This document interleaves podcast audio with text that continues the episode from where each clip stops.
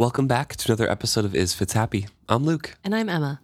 And this week we're discussing Chapter ten of Mad Ship, Homecoming.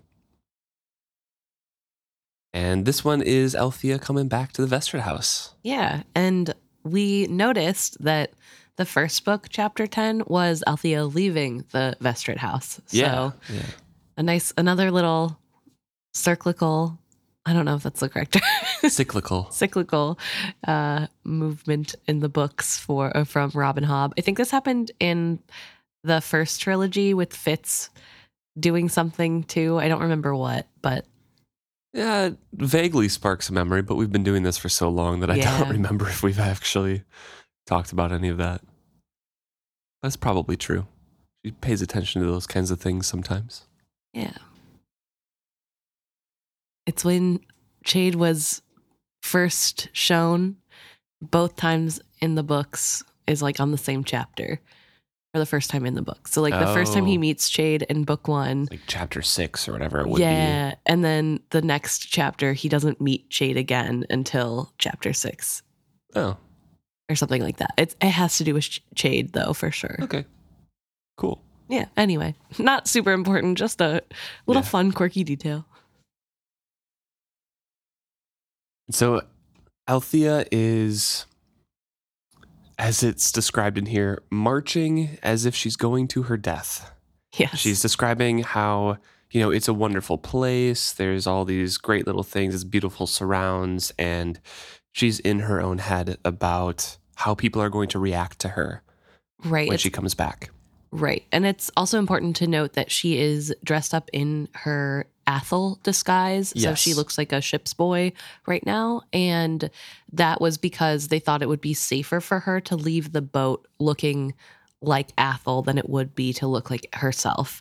Um, right. She'd probably get stopped or not get stopped and it wouldn't matter as much. So she's definitely worried about how that's going to affect her homecoming and what her mom and sister will do. And Kyle, no, she knows Kyle she, isn't yep, there. She didn't see Vivacia in the harbor, so right. she knows that her brother-in-law is not there. Right, so she's really worried about Kefria and her mother's reaction to her dressing like a boy. Yeah. And she's really afraid that her coming to them the way that she is, they won't see it as a necessity. They'll just see it as further proof that she's not mature enough to handle Vivacia.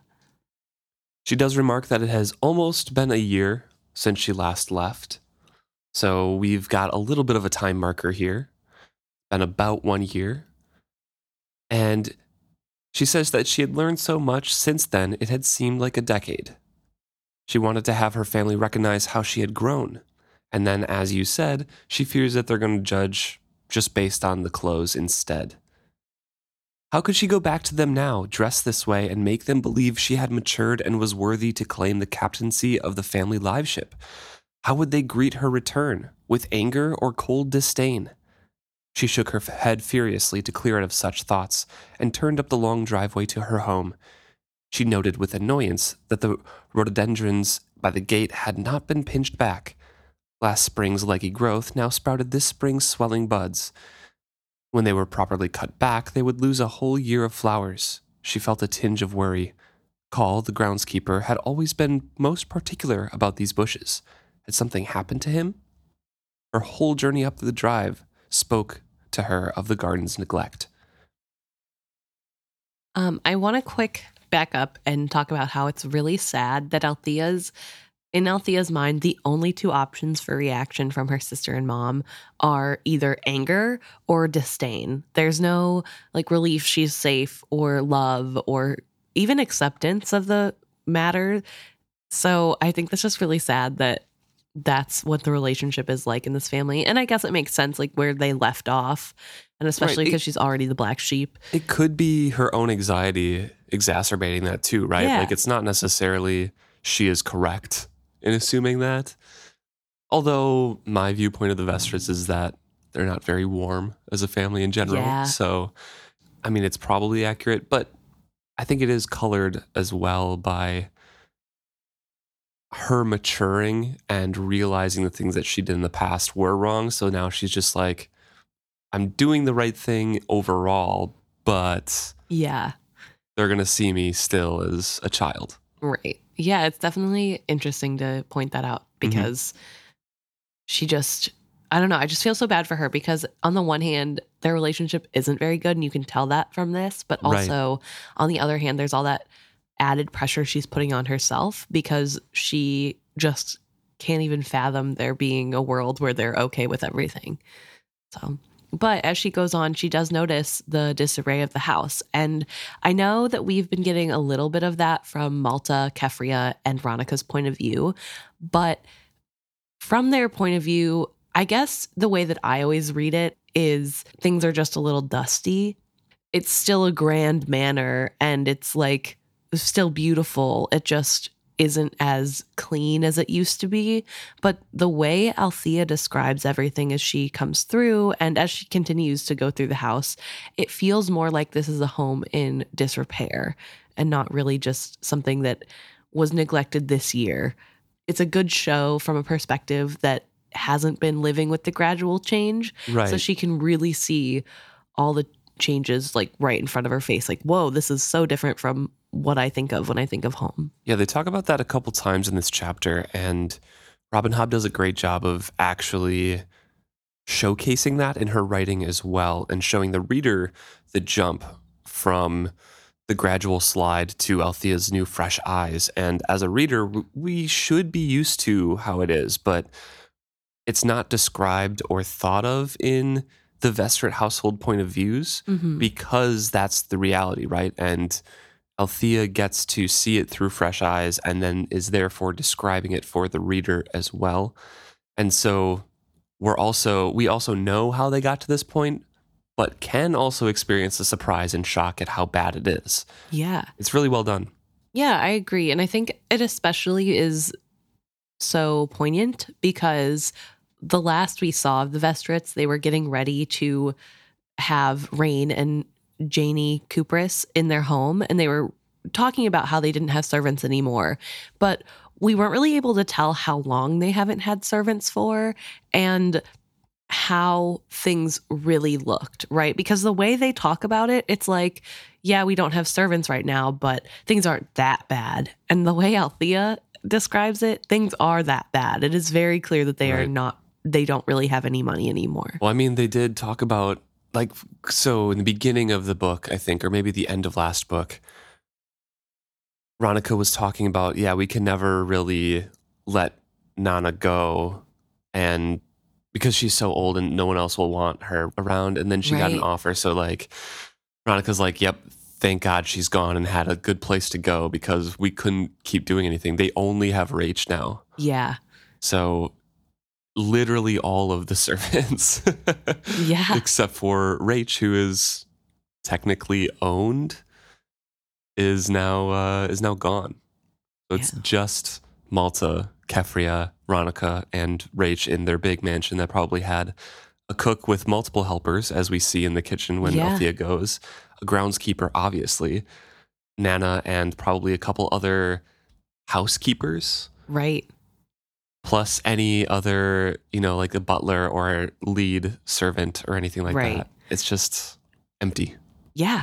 And when Althea last left, there was enough servants around where when she came back drunk with Brashen, Ronica, a couple of them gathered, yeah. Yeah, Ronica had said, stop talking about this out here. The servants are going to talk. Right. So it's a huge change, and it hasn't even been a whole year. And so she is approaching the house, and she says she almost expects it to find it abandoned with the state of disrepair that the yard is in.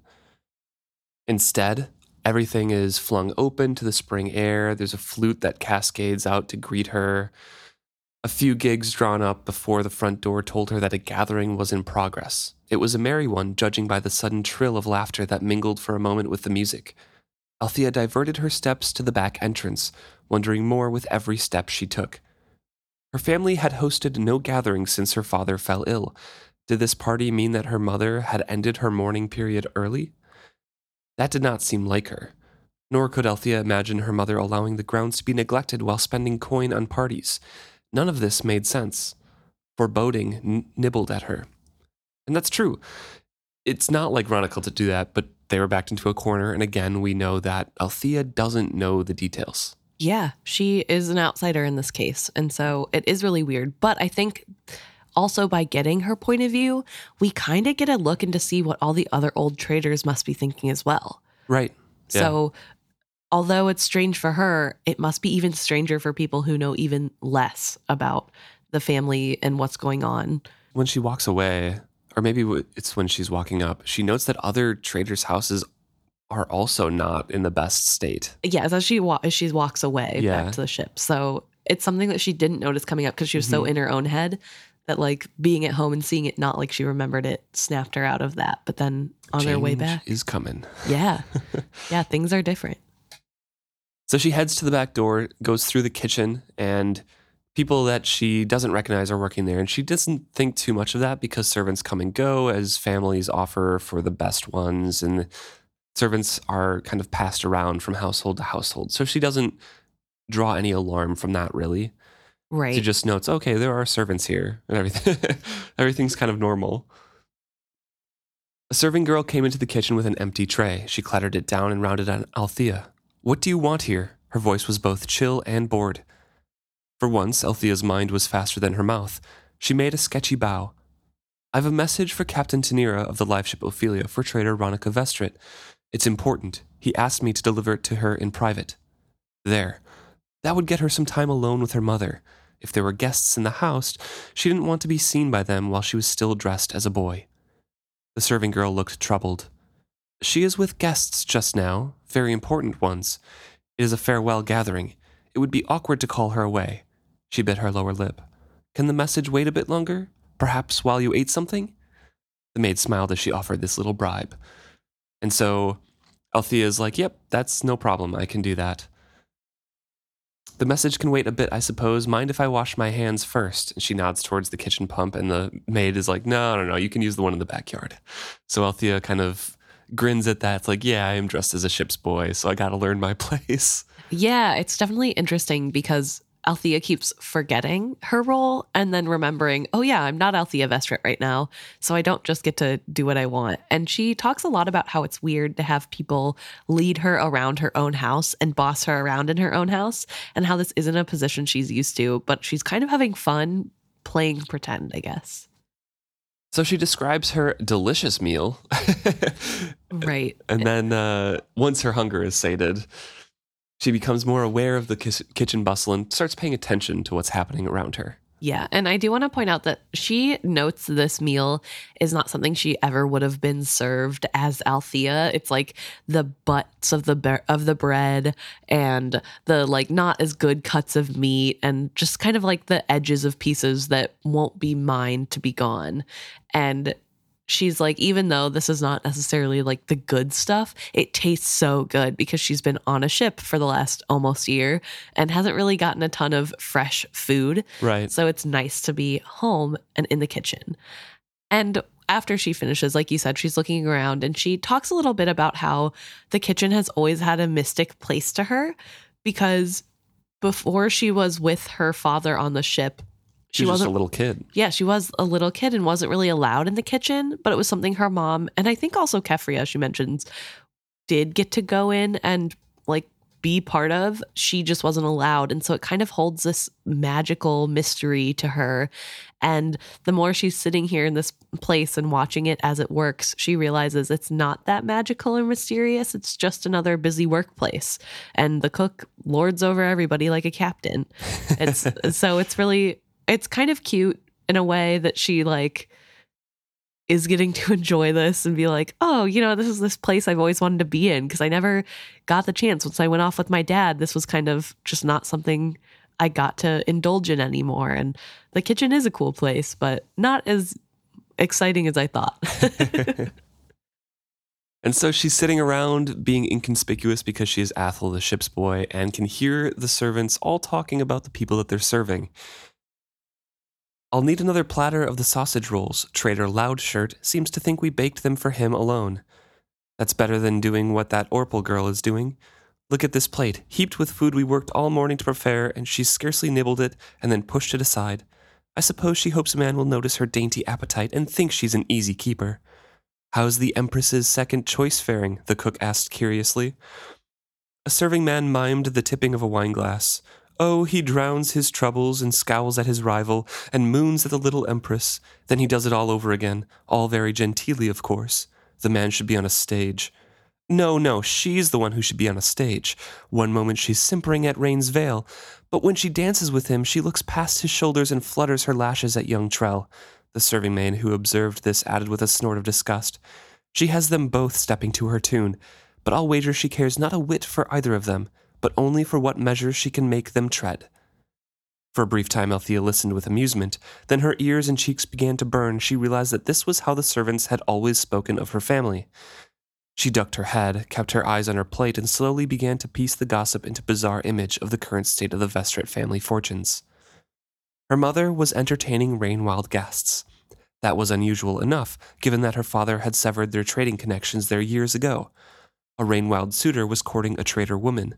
The servants did not think much of her. She'd smile at him more if he replaced his veil with a mirror, one servant sniggeringly observed. Another added, I don't know who's going to be more surprised on their wedding night, her when he takes off his veil and shows his warts, or him when she shows her snake's nature behind that pretty face. Althea knit her brow, trying to think what woman was a close friend, close enough friend to the Vestrit family that her mother would host a gathering in her honor. Perhaps one of Kefria's friends had a daughter of marriageable age. So now we, we learn a little bit more that this is a farewell gathering of the Cooper's family. Mm-hmm. They are leaving. They were guest house or guests of this house, as we kind of figure out a little bit later in the chapter. And Malta got her wish to have a party with all of her friends yeah. invited. And of course, Cerwin Trell is here and she is trying to dangle both of them along.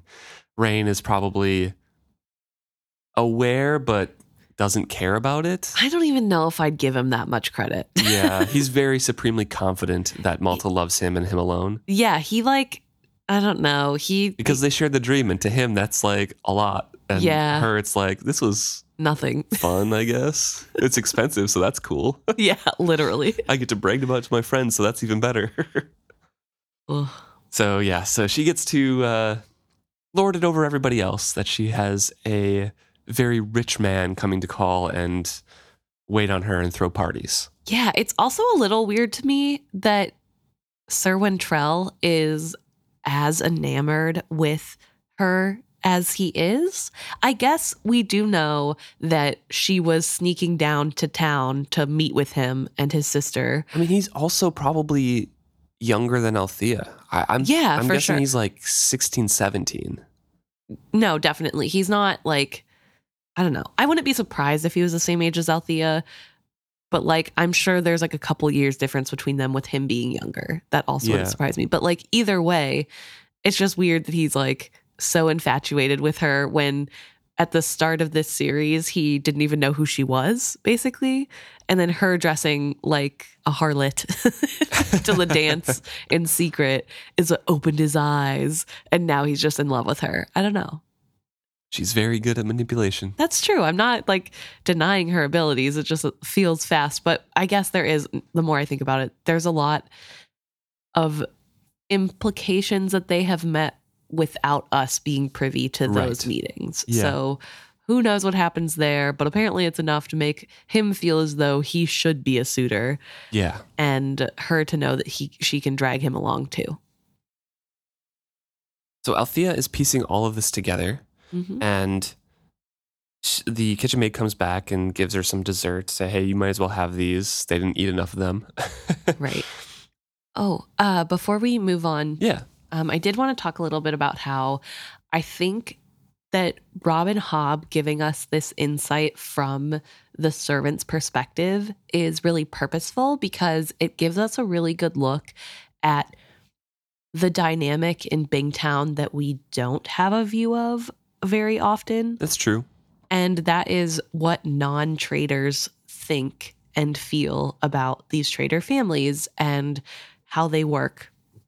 And we know that all of these are servants, not slaves. So obviously yes. we're missing that. And there's no talk about that in this chapter, really, from these people. But having the servants all kind of not like the, the traders they're serving, I guess they're not really talking bad about everybody, just a couple people.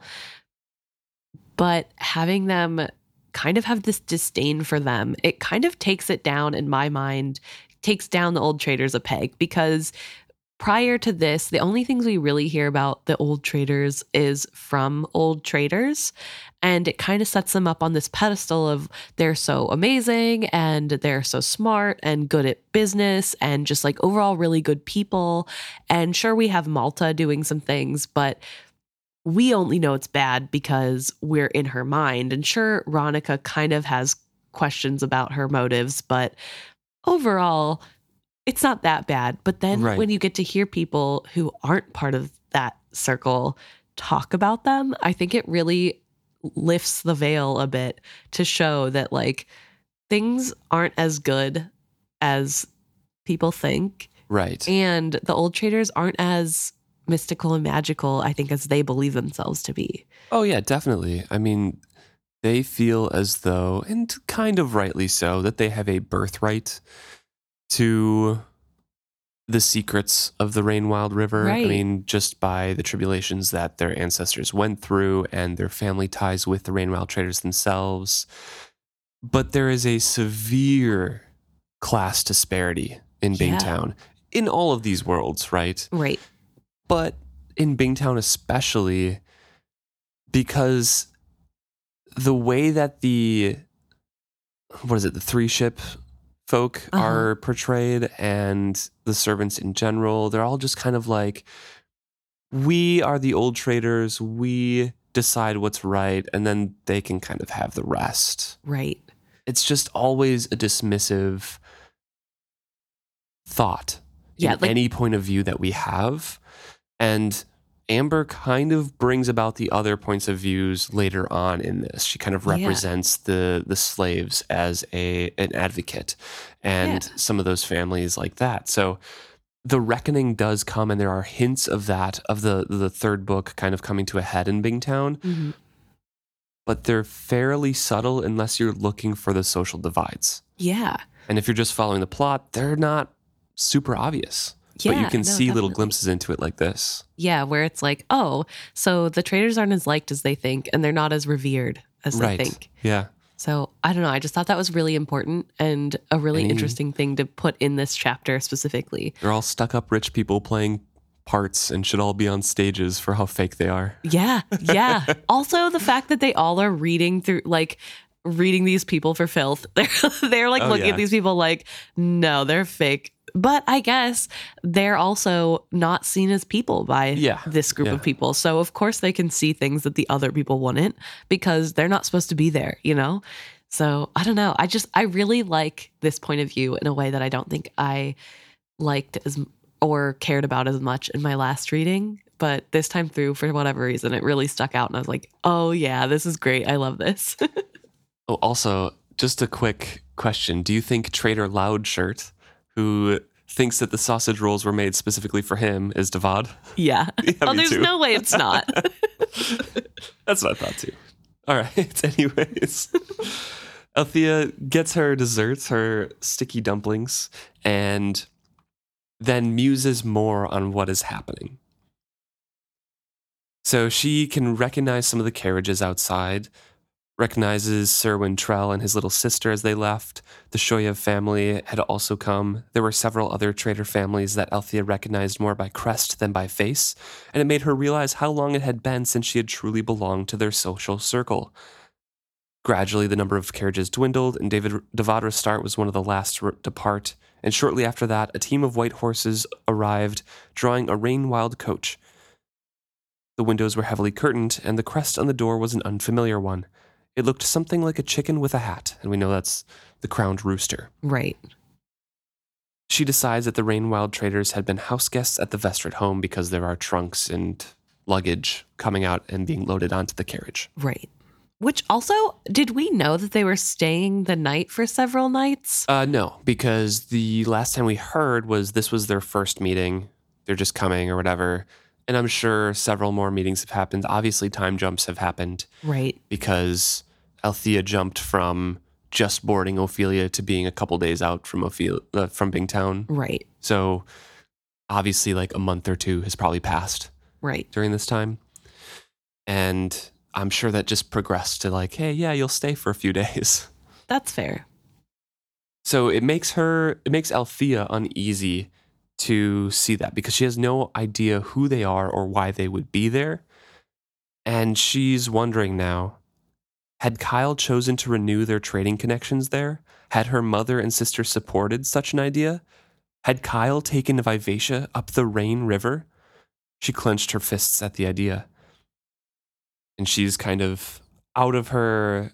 out of her head, or in her head, I guess, when the maid startles her and says, like, you can go, and she apologizes and then is led through her own house to her mother. Right. But she is infuriated at the idea that Kyle would be allowed to go up to the Rainwild River, which I still don't think would happen. If he pushed it again, if the slaves weren't enough, but just got him barely ahead, I think maybe Ronica might be convinced. I think Kefria would d- give in. I don't oh, think yeah. it has anything to do with That's what Ronica true. wants. Kefria knows the secret and she'll tell. And if true. they didn't, Malta knows the secret and Malta's going to tell. Right, so, that's like, true.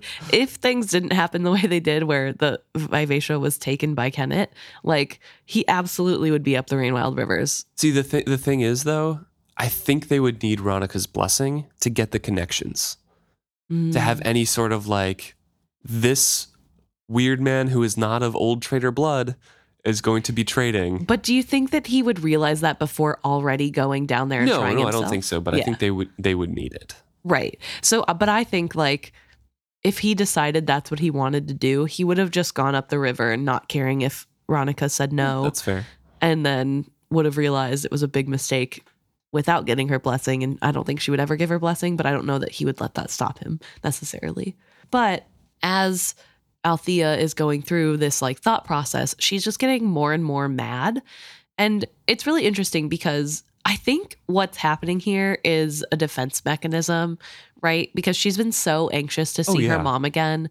And then things don't really add up. And so she goes to worst case scenario and decides this is a direct assault against her and her father and what her father stood for. And she's getting more and more worked up. She's like, I can't believe I had to suffer all this time. Yeah. And my family got to lounge around and throw parties and do all this fun stuff. And clearly that isn't what happened.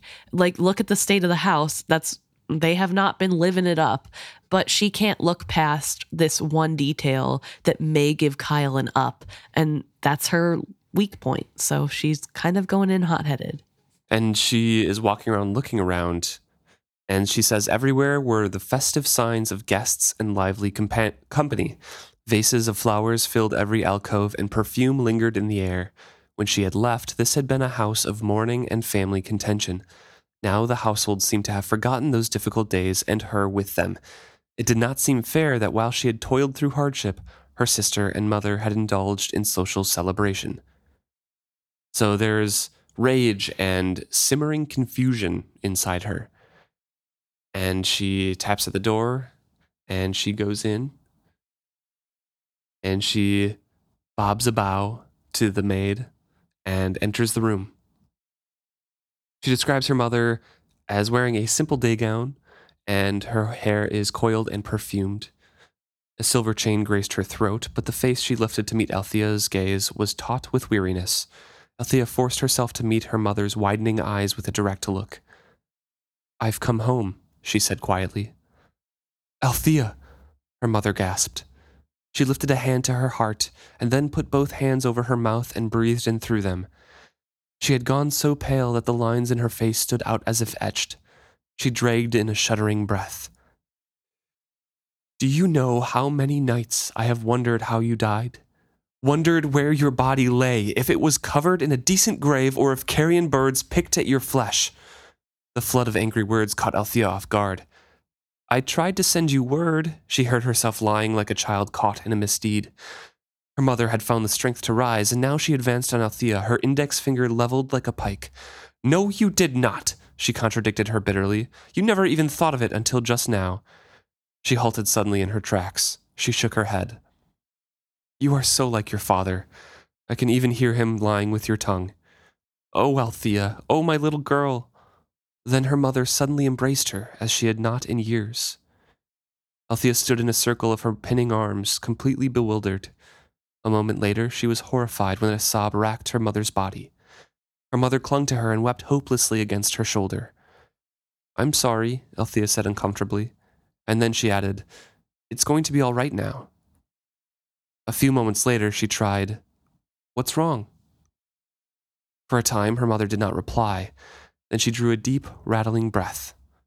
Ronica steps back, wipes her eyes, sits down, unsteadily sits down, takes a long drink of her wine, and says everything. Everything that could be wrong is.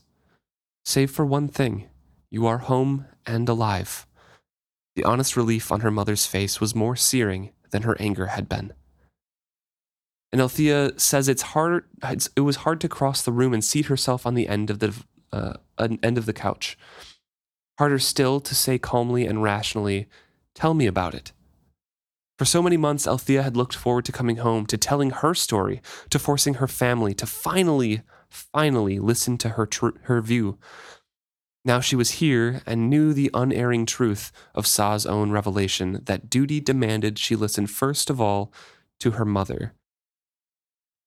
Um, I just want to say I'm crying, but also this is so much growth from Althea. I know I kind of was just talking about like the immaturity of her anger leading up into this, and like it doesn't really make sense. But I do think that, like I said, came from a place of self-preservation, and it's way easier to be angry than it is to be afraid.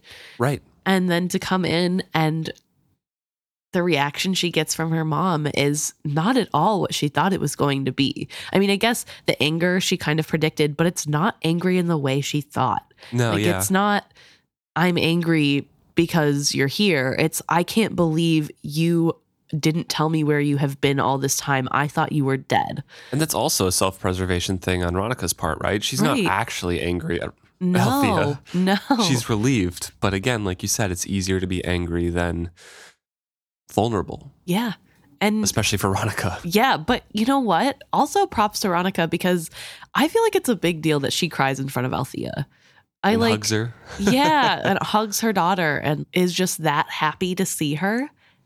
I'm like crying again. It's it's it's really touching, I think, because of how strained their relationship has always been. But it's nice to see that Ronica has recognized that you can't treat family the way that she has been treating Althea, because Althea doesn't know that Ronica cares about her. And Ronica probably didn't even realize how much she cared about Althea until Althea left and didn't say anything. And I think that probably really caused her to do a lot of reflection on how she's been treating Althea up until this point. And I'm sure, too, with talking with Kefria and hearing that the way that she chose to parent them isn't necessarily a nice way to treat people, I'm sure got her thinking about the ways that she was being harsh on Althea and assuming that Althea knew it was coming from a place of love. And now she has Althea here and gets another chance. And the first thing she does, you know, is hug her daughter and cry. Yeah. yeah. And I don't, I mean, I will say my only criticism is I don't love that she doesn't even ask where Althea's been or like how she is. She just goes down into like, our family is in so much trouble right now. But I also totally understand where she's coming from, because they are in a lot of trouble. There's a lot of stuff going down, and it is very stressful. And it, from what she can, goes on to say, it doesn't really feel like she can depend on Kefria or has Kefria as a person to lean on in this. Whether or not that's right or justified is a completely different conversation. But I think Ronica doesn't feel like she can. Yeah. And noticeably, she does feel like Althea can handle this and she can talk to Althea. Yeah.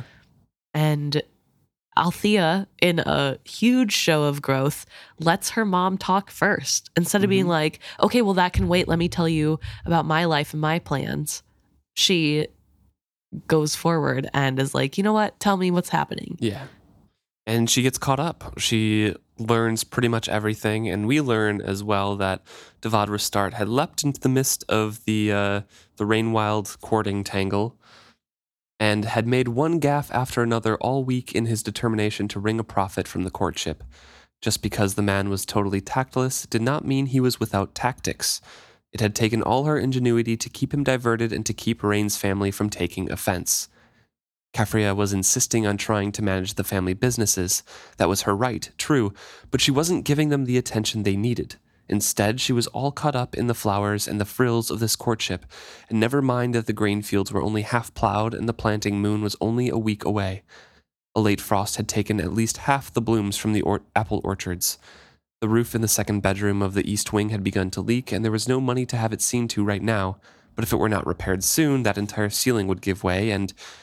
Mother, Althea said gently, and then, Mother, a moment. My head is reeling with all this. Mine also, and for far longer than yours, her mother pointed out wearily. Before we continue, um, I also want to talk about something that you skipped over a little bit, and just that Kyle has not sent word back yet, and that is a big issue too, because right. Since they have not heard from Kyle, Kefria has nothing to tell the people that want to collect on debts, and that's not great because they have a lot of debts. And because of all those debts, they have to, and because of society rules, they have to entertain this suit of the Rainwild person mm-hmm. on Malta. And even though Malta shouldn't be old enough to court, just because of the Cooper's family now holding the deed to the, the ship. Yeah. So Althea's caught up on the whole family drama here in short words, in a very short time at least. Althea is saying, I don't understand this, trying to speak calmly. Kyle is using Vivacia as a slave ship, and Malta is practically being sold off to the Rainwild traders to pay our family debts. How can Kefria allow that, let alone you? Even if the Vivacia has not yet returned, how can our finances be so bad? Didn't the shoreside properties used to pay their own way? Her mother made small patting motions at her with her hands. Calm down, I suppose this is a shock to you. I have seen the gradual slide, but you return to see us at the bottom of our fortunes. And so Ronica gives her the whole spiel of everything that we've learned from Ronica's points of views, that, you know, the use of slaves in the fields and orchards in Chalcedon and even in Bingtown now are driving prices so low that they can't keep up. It's more profitable to leave their fields alone than to farm them, but what would their farmers do then? They have a lot of people relying on them, so they struggle on anyways. Or, well, Ronica amends, or rather, at my behest, Kefria struggles on. She gives some heed to my counsel. Kyle, as you know, controls the ship. That was my error. I cannot bear to look at you in the face over it, but Sa help me, Althea. I fear he is right.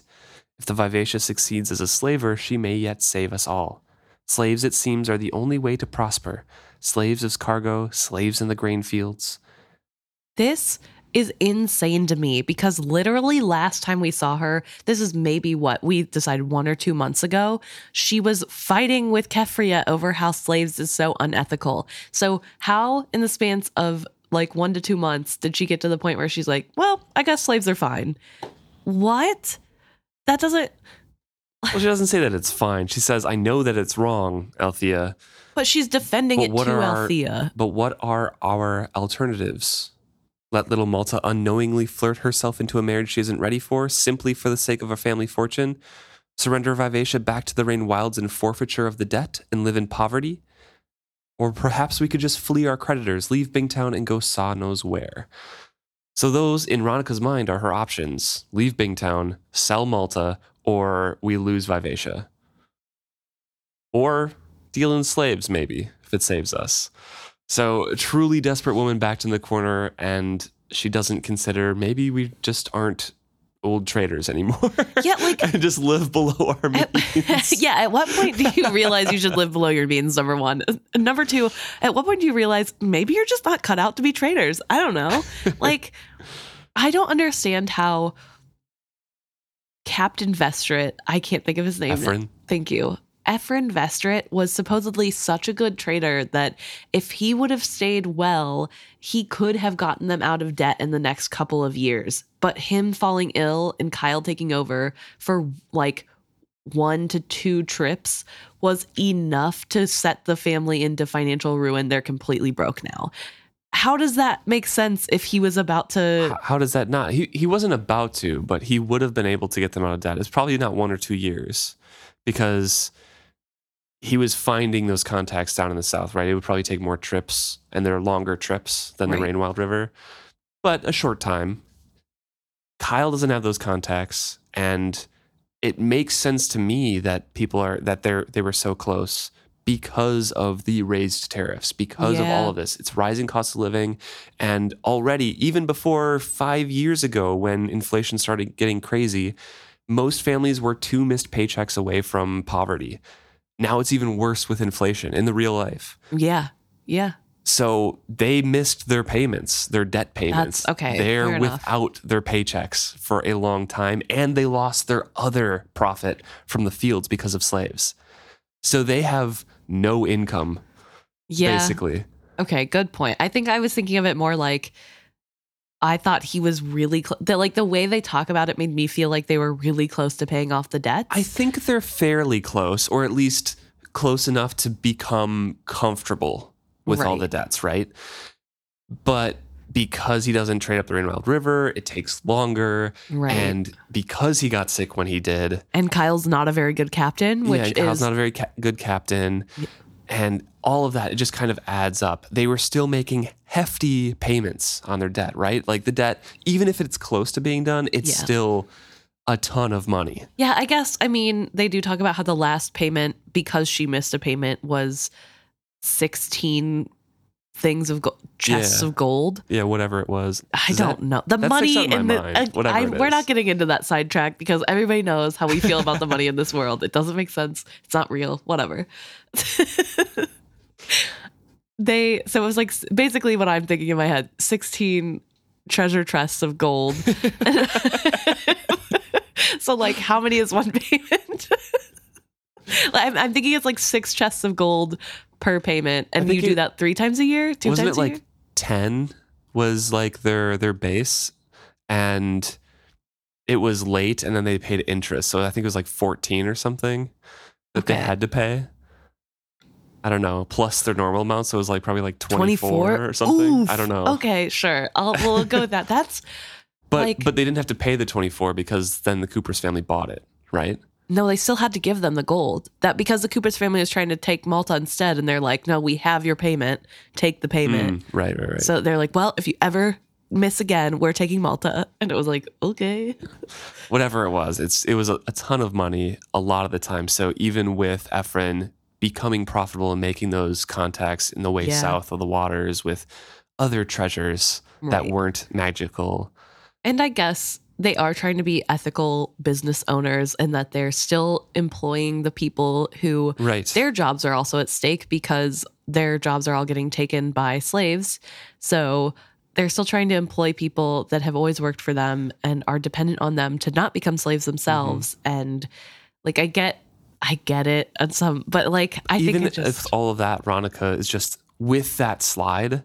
She's still yeah. like, you know, if it saves us, maybe he was right with the slaves, you know? Yeah, it, I just feel like at no point are slaves a good choice.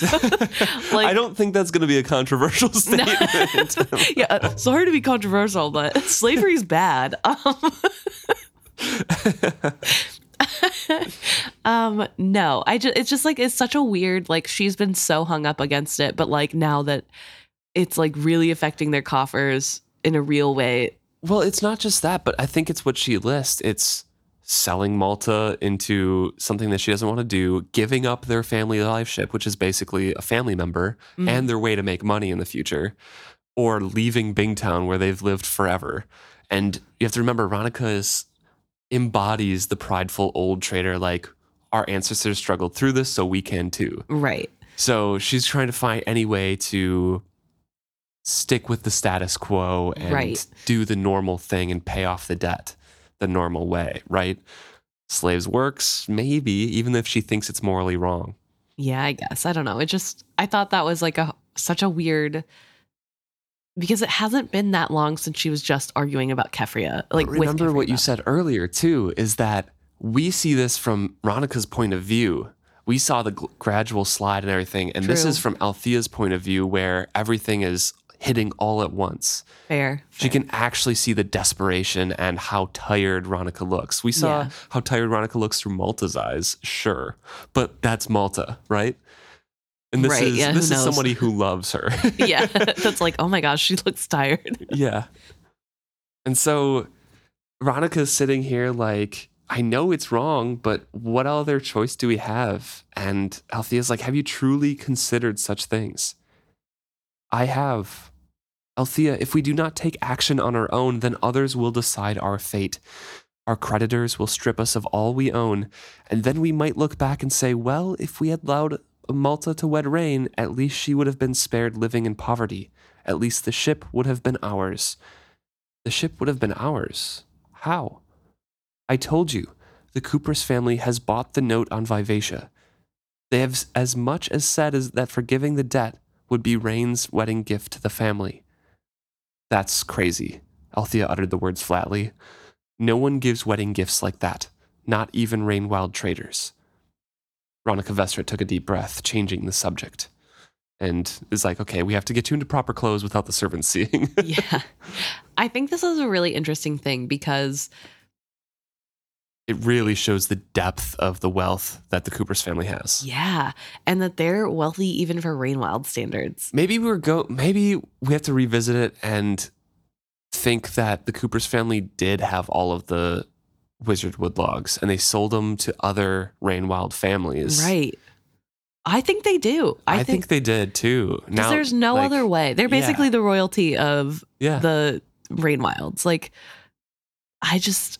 I don't know, but it's wild to me that in this, I don't know, I just, because like, okay, let's say, let's say that none of the events happen the way that they do in the book. Let's say that Kyle is on his way back from selling slaves mm-hmm. with his profit, and Malta does get sold off to Rain. Then... Oh, if both happen? Yeah, if both were to happen. Kyle's not just going to stop selling slaves, because no, if yeah. it's profitable, he's like, well, it makes us money. We need money. I But... I feel like he would stop it, or at least partially stop it, to trade up the Rainwild River, because if Malta's up there, he's going to push for it. Like, oh, we have these family connections now. Right. It's my right as her father. True. So I, and that and that's kind of what drove him, that Vivacia thinks at least, right? That right. prestige of being a live ship captain, and mm-hmm. that's what comes with it, is trading in those goods. Having his name up there is like, I'm a great live ship captain. Right. And I, I think he, as we saw from his point of view, he doesn't love the slaves, like right. trading in slaves, because he found that very off-putting. Yeah, but not, not, not, not for moral any moral reason, yeah, just because yeah. it's smelly and he doesn't exactly. like that. Like, ugh, but, get over yourself. I hate him so much.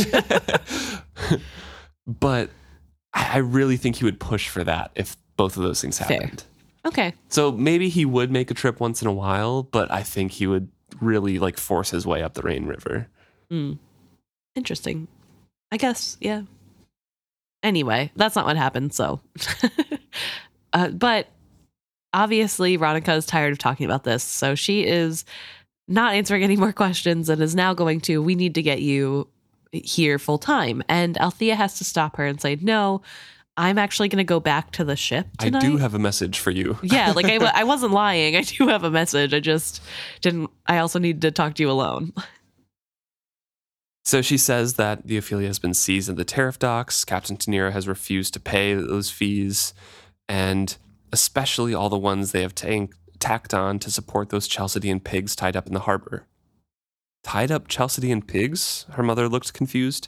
Surely you know what I mean. The satrap has authorized Chalcedon galleys to act as patrol vessels throughout the inside passage. So she explains that, you know, they try to accost us. There's extra fees, so we're paying for them to do that. And Ronica's like, oh, the galleys. There has been quite a stir about them lately, but I think Tenira is the first to refuse the fees. Fair or not, the traders pay them. The alternative is no trade at all, as Tenira is finding out. Mother, that is ridiculous. This is our town. Why aren't we standing up to the satrap and his lackeys? The satrap no longer abides by his word to us. Why would we continue to, to let him leech away our honest profits? Althea, I have no energy left to consider such things. I don't doubt you are right, but what can I do about it? I have my family to preserve. Bingtown will have to look after itself.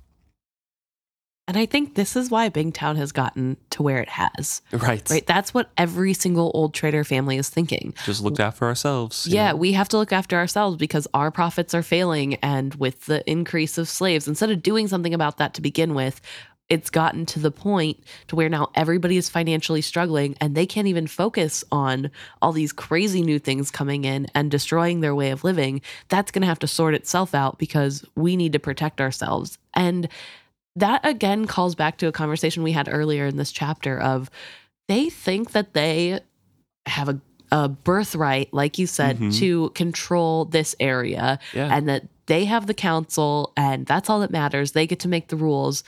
But like, what does that matter if they don't actually care about the state of the town? Right. So who cares if you say you're in charge and put on silly little robes and hats and argue in a room together if nothing that you do is actually helpful to anybody in town, let alone yourselves? They're not even correctly doing this whole power grab thing. Like, it's so strange to me. Mm-hmm. I just don't understand. And I guess it's stemming from that individualism that they were raised on, that that's right. like part of their culture is it is about family first and foremost. And then also keeping your word as a traitor. That's super important. But like if other people aren't keeping their word and you're still beholden to the word that you gave them, how does that work? Why, why are they trapped and the other people not? You know what I mean? So it's just, it's such a weird thing to me to see this insight of they think that they're better than everybody else and in charge, but really they're not doing anything to help anything. They're making yeah. things way worse by not acting and only considering themselves. And Althea's trying to argue for that side, trying to persuade her mother to act out more, saying we can't think that way. Greg and I have discussed this a great deal. Bingtown has to stand united before the new traitors in the satrap and all of Jamalia if need be. The more we concede to them, the more they take. The slaves that the new traitors have brought in are at the bottom of our family problems right now.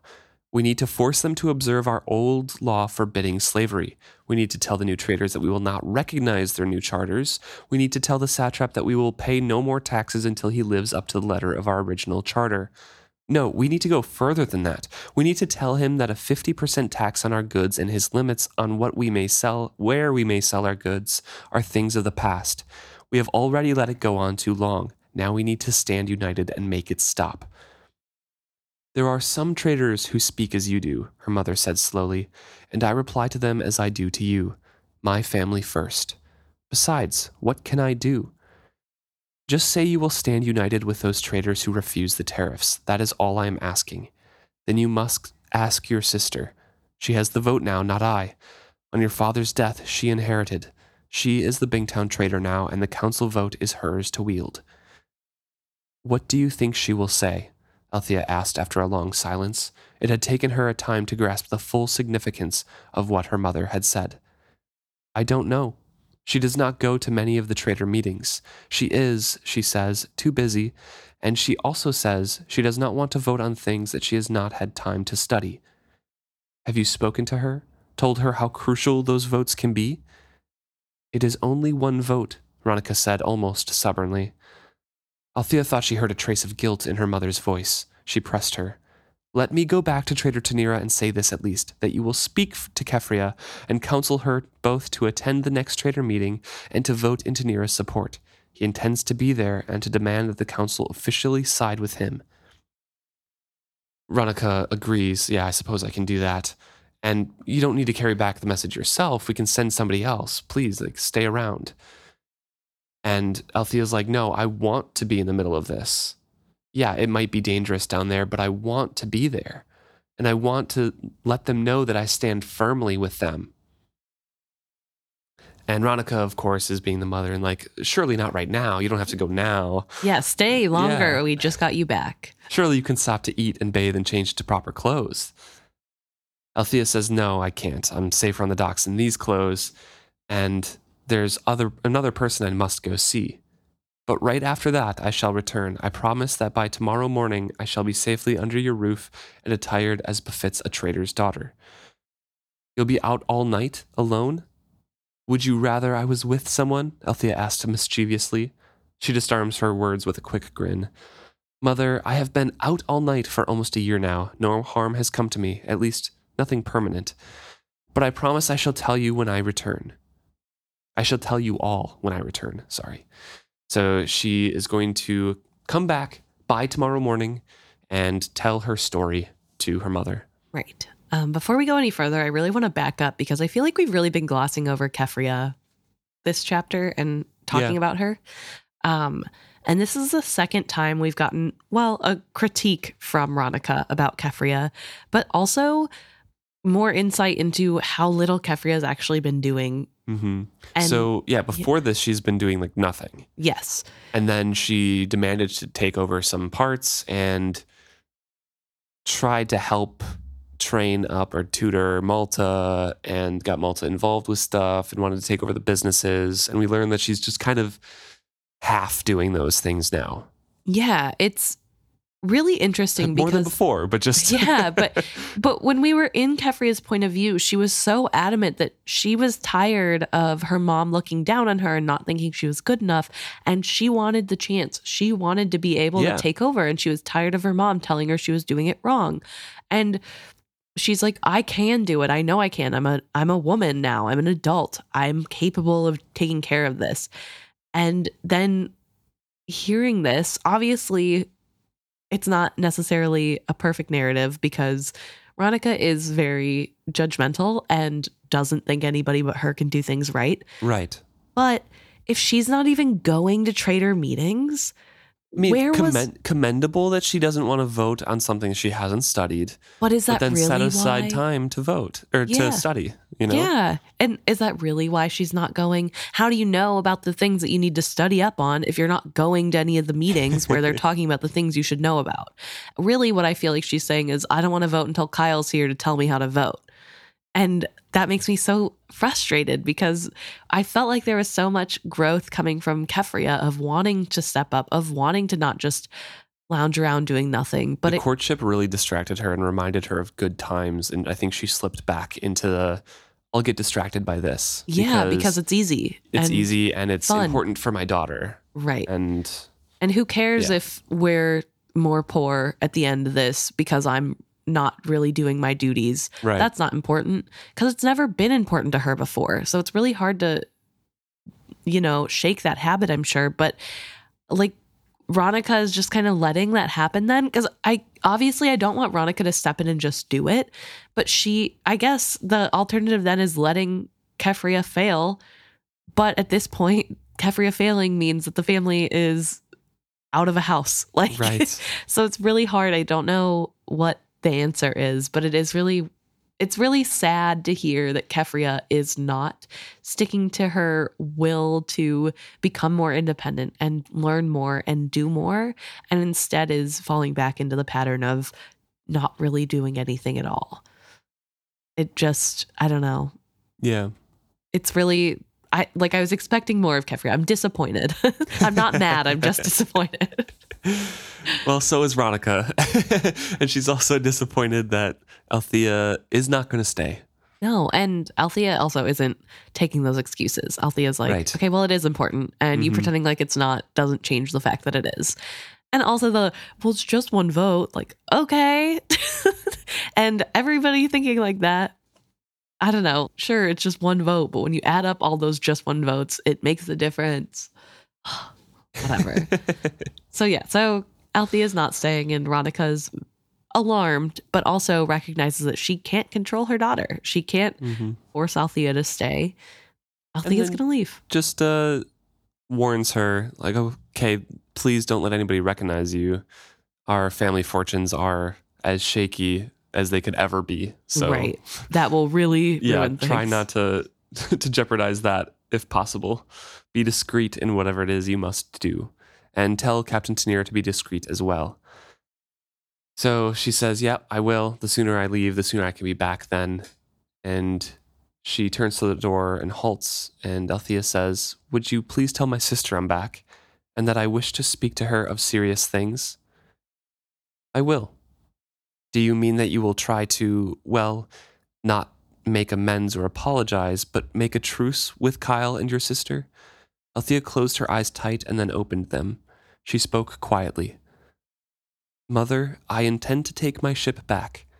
I will try to make you both see that I am ready to do so and that I not only have the most right to her, but that I can do the most good for the family with her. But I do not want to say any more just yet, to you or to Kefria. Please do not tell her that. Say, if you would, only that I wish to speak to her of serious things. Very serious things, her mother shook her head to herself. Go carefully, Althea, and return swiftly. I do not know if your coming home brings us salvation or disaster. I only know that I am glad to know you are alive. And so she hurries out of the house and down towards Bingtown. She says it's a beautiful spring day and her first day on shore in her home port in almost a year. She wished she could take more simple gladness in it. And this is where she notices that other trader houses are also in disrepair. Several other great homes that she passed showed the neglect of a pinched purse. And when she goes through the busier streets of Bingtown's market district, it seemed to her that she saw many unfamiliar folk. So things are changing. Yeah. And everything is different. Yeah. And it is not the Bingtown she wasn't expecting it. Yeah. All right. So Althea is done talking with her family, is going to deliver the message back, but also has stated that she wants to talk to one other person before she comes back, after delivering her message to the Teniras. Right. And we will catch up with that in the next episode.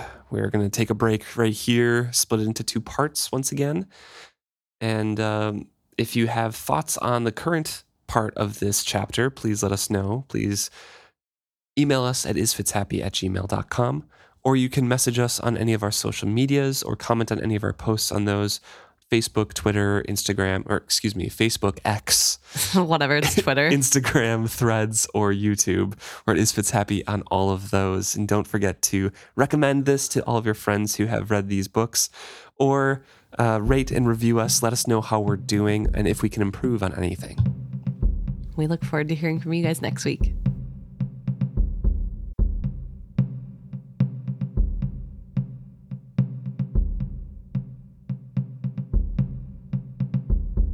Now we're going to talk about our favorite part of the podcast. Well, my favorite part. I don't know if Luke likes it a lot. I assume he does. You get a different intro every time. It's time to talk about what you guys brought to us. And this week we're going to start with a Facebook message that we got from listener Naomi, who was talking about episode one sixty-one. And one sixty-one is the one that's where Malta's getting ready for her Um, first ever suitor coming to visit. Kefria and Ronica are doing her hair, and yes, we're in Malta's point of view. Yeah, and this is where she's being really manipulative, and I was calling out the fact that it was a little weird that she was so adept at being manipulative, but with good arguments. Yes, she had a lot of really good arguments for a thirteen-year-old. That's my thought. Another big thing that was part of this chapter is that Ronica is really good friends with Davad. Or... not really, but like his only friend. Yeah, he, it's her only friend. And she is not really willing to give him up as a friend no matter what he does. And we did talk about that quite yeah. a bit as well, and her we, pride in that. Yeah, and we talked about that enough. And Naomi had a thought. So Naomi wrote in and was wondering if maybe Davad is one of Ronica's only friends, because we don't really see her meeting with any women other than Cowlin and... Um, and eventually Janie as well. And, yeah, and yeah. Janie. But other than the Rainwild contra- uh, contacts, she doesn't really have gatherings or meet with other people. It's just Davad who comes in unannounced, and nobody else is really talked about.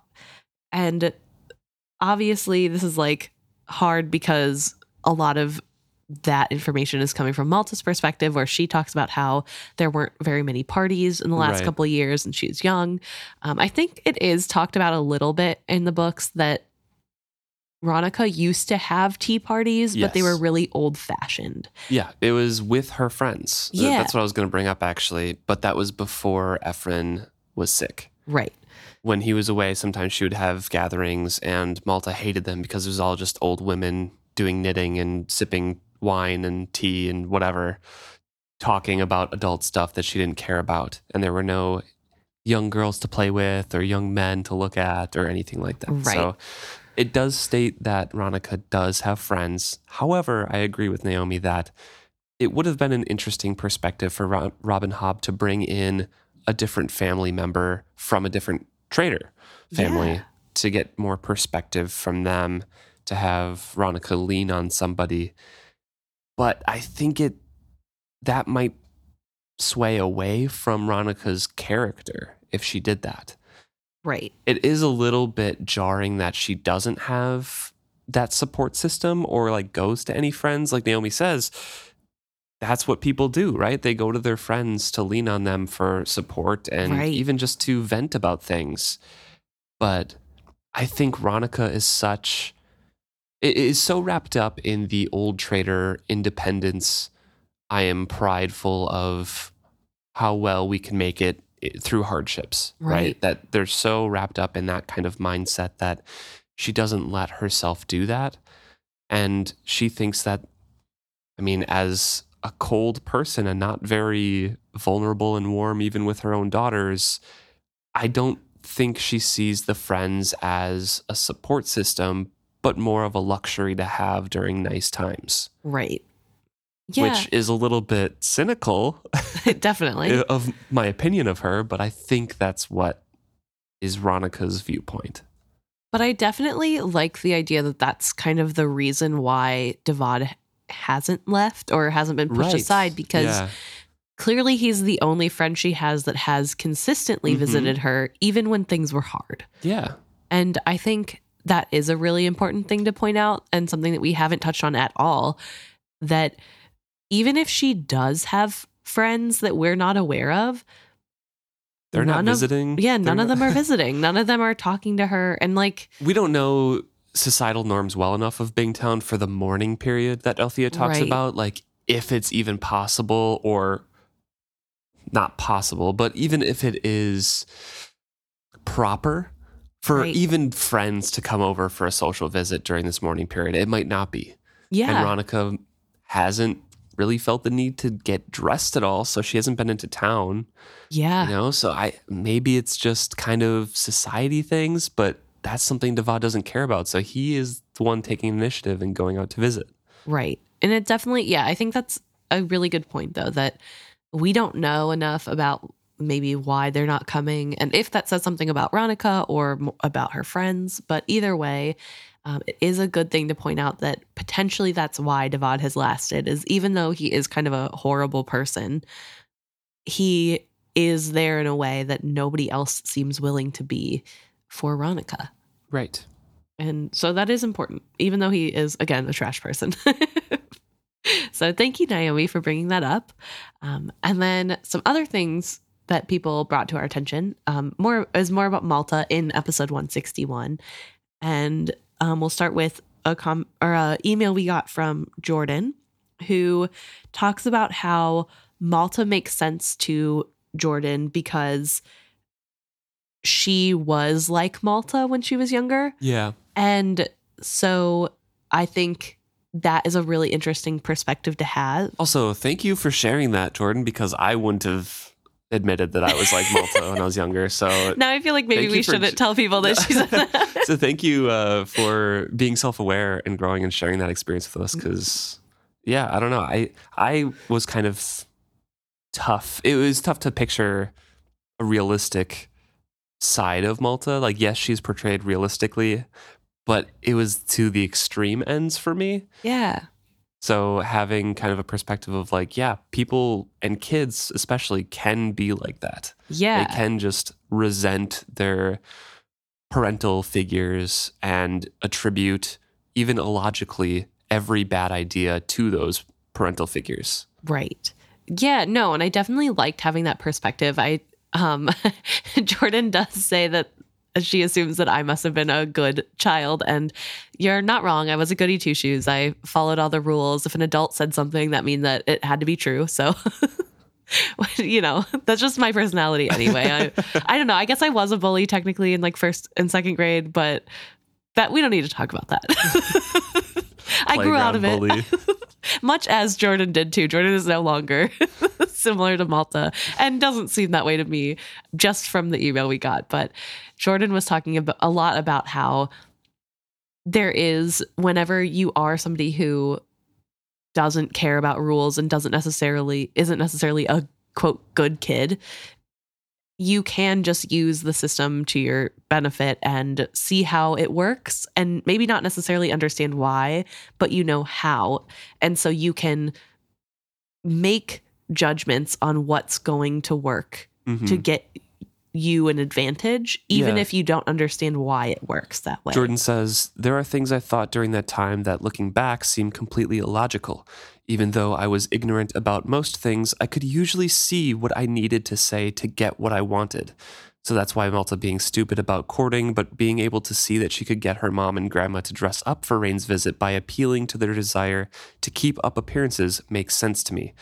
As as adults, I guess that makes sense. As adults, we have a more developed brain. We can see connections between everything. And as right. a kids, you you just make those links to things that you are thinking about.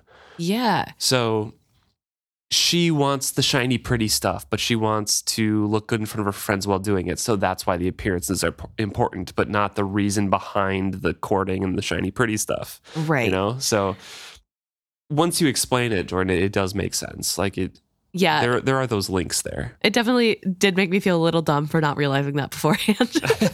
No, so, it's just different it's, experiences. No, definitely. And that's why I think I like so much when people write in about their own experiences to contextualize things that I've never been through, or maybe they have. And I think that's so fun about having people write in, because right. it's like, oh my gosh, yeah, duh. Obviously, you don't need to know the whole picture to know how it works. And I just really enjoyed that perspective and also learning something new. So Jordan also talks about uh, an absent father and how Kyle is the favorite. Yeah. And we've kind of touched on this, but mostly danced around. But I think Jordan explains it pretty succinctly here and pretty straightforward. And it's something that it's true, as Jordan says, it is in real life too. And that's kind of not really a phenomenon, but just something that happens where the absentee parent is the fun one who can come back and have fun with the kid. You don't get to see him very often, but the ones at home are the ones doing the discipline. They're the setting boundaries. They're, you have to do your chores every day. Right. And when the parent comes back, that's absentee. That's a time for excitement because then all of the parents are there. Right. Or we'll do our fun stuff as a family. So they, the kid associates that with the parent that's gone. Right. And especially if Kyle's not around all of the time when the rules are being set and doesn't care to learn about the rules. Yeah. Then he just breaks the rules for her. And it makes it seem like, well, those rules don't matter if my dad doesn't think that they're mm-hmm. important. And also he spoils her too. I mean, yeah, that's you're not wrong. But just in general, that aspect too of Kyle isn't the one telling her that she can't do stuff because her grandfather's sick. Like, he's giving her pocket money. He's encouraging her to be a woman now. It's, yeah, it's definitely a good point. And like Luke said, we haven't really brought it up. So it is a good reminder that the reason that he has so much sway over her and seems so cool to her is most likely because she doesn't know him. Yeah, true. He's just not around. And when he is, he's really fun and cool. So of course she loves him. So thank you for sending in that email, Jordan. Very insightful. We also got a comment on Malta from Cookie Baker from the same episode. And Cookie Baker is kind of taking Malta's side on this, saying that yeah. Malta may see a little bit more clearly than Ronica in some cases. And I kind of agree with that aspect as well. It's an interesting dynamic. We were talking about how Malta is like, oh, I can see clearer, or as clear as grandmother. Oh, even more clear than her sometimes, right? She says right. that in the chapter, and we were making fun of that. And Cookie Baker brings up that Ronica's been trapped in her house for two years, you know, and yeah. Malta goes out and about. She sees more things in That's, the current day. Right. And so Malta is more in tune with what's going on in society and yeah. what the changes are. And especially being a child, she would be more in tune to that because children are like sponges. They absorb mm-hmm. their surroundings and really take in things, even the things that you're not expecting them to. And even as a, not even just a child, but a young person from a younger generation, you're looking for newest trends, things to keep up on, things to stay popular. And right. we have noted before, Ronica is a stickler for tradition. Right. And Ronica probably never really cared about those things, but Cookie Baker does point out that Malta does. Malta cares, and mm-hmm. she's always looking to, for more information on what's going on, what's coming next. She's willing to try the things that are new. And yeah. that does kind of give her more insight to society and tradition than maybe Ronica mm-hmm. has or gives her credit for. Yeah. And so Definitely. I think that's also a good point, that Ronica, as smart as Ronica is, and Ronica is an adult, she also is an adult who is going through grief and has been locked up for two years, basically. Yeah, Ronica looks too far ahead in the future to really care about the, the present. Yeah. yeah, and Kefria cares too much about the now, or I guess not doing anything, to plan for the future. And Malta is kind of a manipulative version of both of them, and is kind of a blend. It's yeah. like, yeah, I can get what I want in the future, but I want to do it well now. yeah. It's yeah, it's definitely interesting, but having these perspectives of Malta is really good. I think where I have made a resolution to for this book to be less harsh on Malta in general, and I've been trying really hard to stick to that. So it is good to have more perspectives come in that are not as harsh to Malta. Right, yeah. And to keep it in perspective that she is just a young girl who is trying to make sense of the world, mm-hmm. and she just isn't a rule follower, which isn't a bad thing necessarily. Like, people who only follow the rules all the time never create the changes, you know what I mean? Like, it's the people who are the go-getters, who are willing to try something new, that allow society to make changes. So, and I feel comfortable saying that as a person who is normally a rule follower and not necessarily that much of a go-getter, but you know what? They also need us to make the world go round, because without us, things would collapse. So it's fine. Uh, but it is good to get those perspectives. So thank you, Cookie Baker. We're going to move on to another email from Jonas, and he brings up the topic that we were discussing about when people figured out that Amber was the fool. And because, because we were talking about all the foreshadowing and things like that. And Jonas admits that it was a very long time into the series before he recognized Amber as the fool. And on rereads, he notes like, yeah, should have seen it coming before, but getting into a new series, brain just kind of shuts off and you're like in that series, right? Yeah. Which I totally understand. Yeah, it's definitely interesting to hear about people's reading styles. And Jonas does talk about how he kind of dives headfirst into the story and kind of lives with the characters as they experience things. Yep. So um, didn't try to think about the other stuff. Yeah, isn't trying um, to find the yeah. twists and turns, which is how I read. So Luke, do you remember how long it took you? I don't. I feel like it was maybe at the beginning of this book. Okay. I, yeah, I don't know. It could have been at the end of Ship of Magic, but it, it might have been in the beginning of this book. Okay, interesting.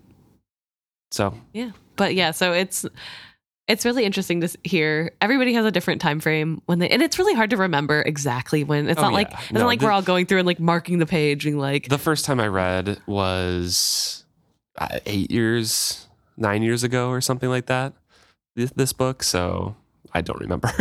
yeah. Yeah. I don't remember how long ago I read this, but yeah, it was a while. So definitely hard to remember, but it is something that is like, I think it's great. I think it's a cool callback. I think yeah. whenever you figure it out in the story is such a fun, like, oh my gosh, like I can't believe the fool is here. What's going on?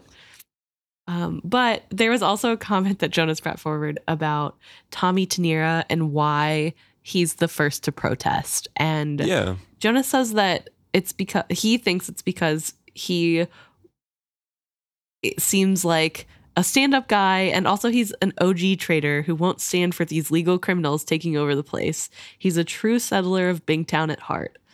And he's which, been away. Which I think is funny because the true settlers of Bingtown were criminals. Yes.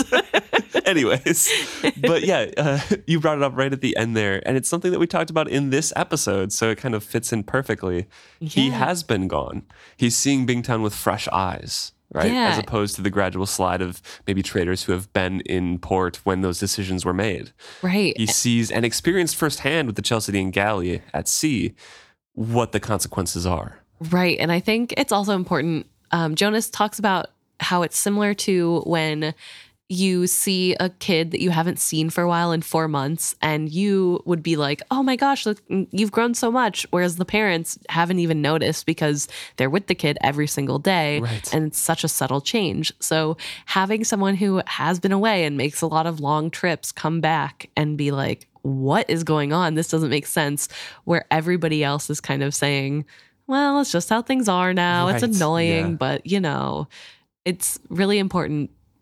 So I do like that explanation, but I will argue that other people were also probably gone if it's happening at the docks. I know, I know. So I I don't know. I feel like they were also away and just kind of, but maybe those people that have come back since it's happened are more like people who aren't that opposed to Chalced or, and you know, again, not all of them are captains where they sail themselves. Yeah. They could be like Davad, who owns or, you know, has merchant ships right. that sail for them. And so their captains just have paid it. And right.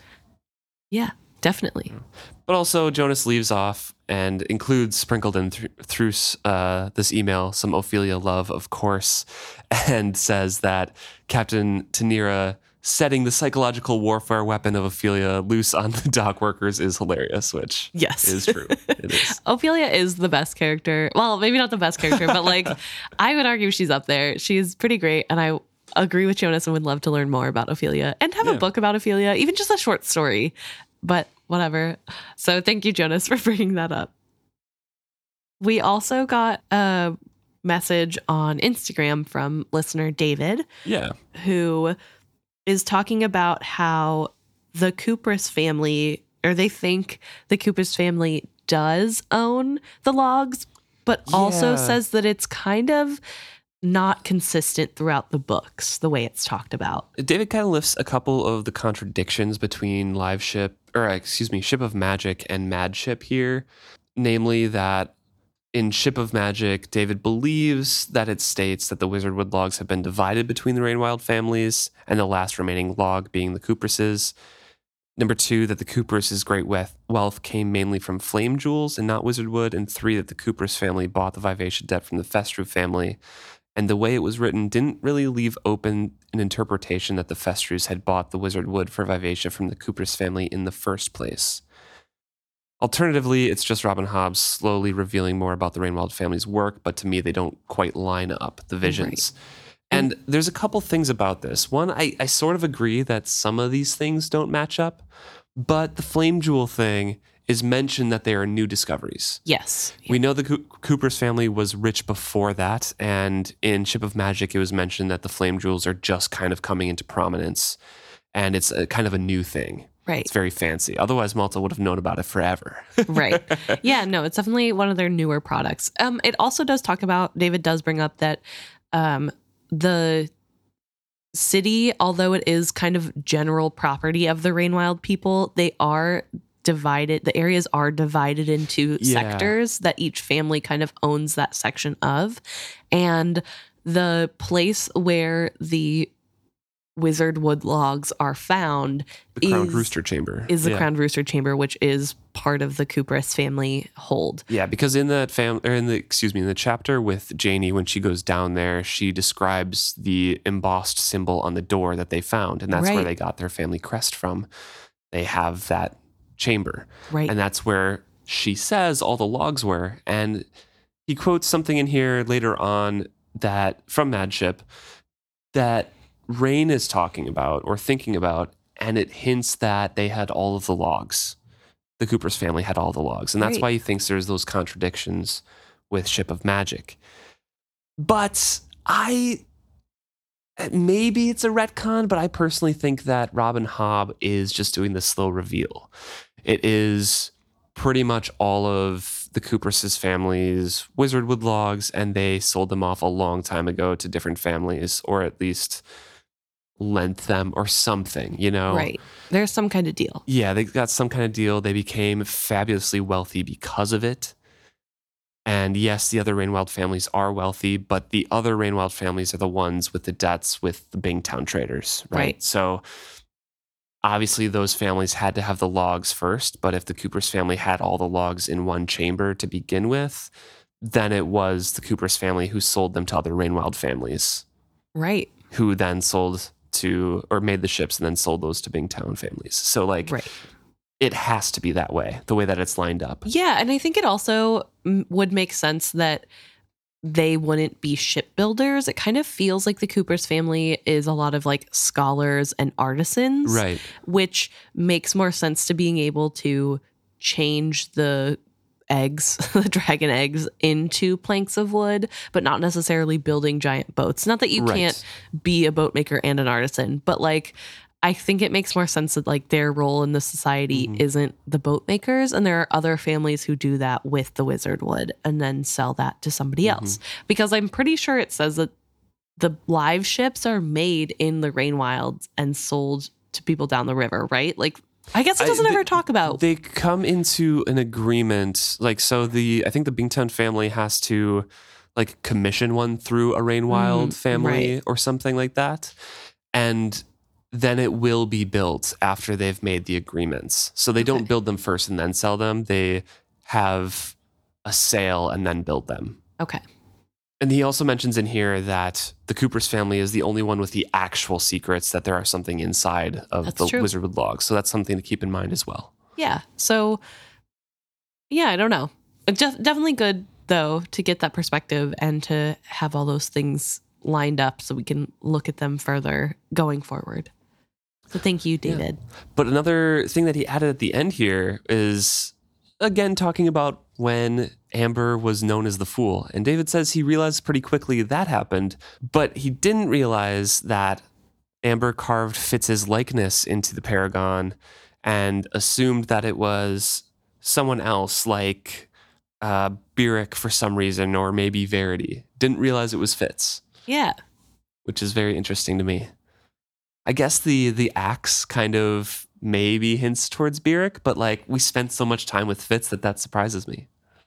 Yeah, I don't know. It's it is interesting to hear things like that where people mm-hmm. the little things people didn't catch the first time around. Yeah, I just yeah. uh, associate them so closely together that once I saw it described, I'm like, yeah, that's Fitz. Well, thank you so much, David, for that. And then finally, we're going to end with a message from Daniel.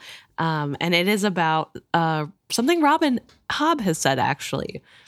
And Hobb, in the intro of The Inheritance, which is the collection of short stories, Hobb writes, "But I think the biggest influence on this one is a small pet peeve I have with many fantasy tales. In so many of them, the main character discovers that he or she is the chosen one, the one gifted for no particular reason with the ability to do magic. The protagonist receives the gift and becomes the hero or heroine. I'm the worst of these stories. The magic and the mantle of being the hero is bestowed without effort by or cost to the pr- protagonist." And that is something that Daniel said is similar to what we talk about, too. So it's good to know that yeah. that we're backed up by Hobb and how we're interpreting. Yeah, Daniel specifically is kind of likening that passage. And again, we haven't read The Inheritance, actually, or any of the short stories. No, we haven't. Um, so maybe eventually after another ten years, once this series is done, we'll do a couple episodes on those. But uh, the... the The conversations we've had before is about how in some fantasy books, protagonists kind of solve things and just kind of happens win. Them. Yeah. And then that's happily ever after, but there's lasting consequences for Fitz. Right. And I think this kind of pertains well because in the Farseer trilogy, like we've discussed before, Verity would be the protagonist, really. It's it's kind of his story. It's right. He's the main character in a traditional fantasy sense. Mm-hmm. But all of the effort, not all of it, he goes through some hardships as well, a lot yeah. of hardships. I mean, but like his a lot of the lasting die. Impact and everything is put on Fitz, right? right? All the magic and everything like that, the unique senses, and Fitz actually dies. Verity goes through hard times too, but Fitz takes the brunt of it. And yeah. that's kind of, I don't know. We get to actually see the consequences. Yeah. I think that's kind of what makes me like the series, you know? Yeah. They're different in that way. And it isn't just a given that the good people will win out in a way that is satisfactory, I guess. Right. So thank so, you. Yeah. Thank you to everyone who has written in, and thank you to everyone who will write in. We love hearing from you guys and finding out your points of view and giving us insight to things that we don't know. So thank you guys, and see you next week.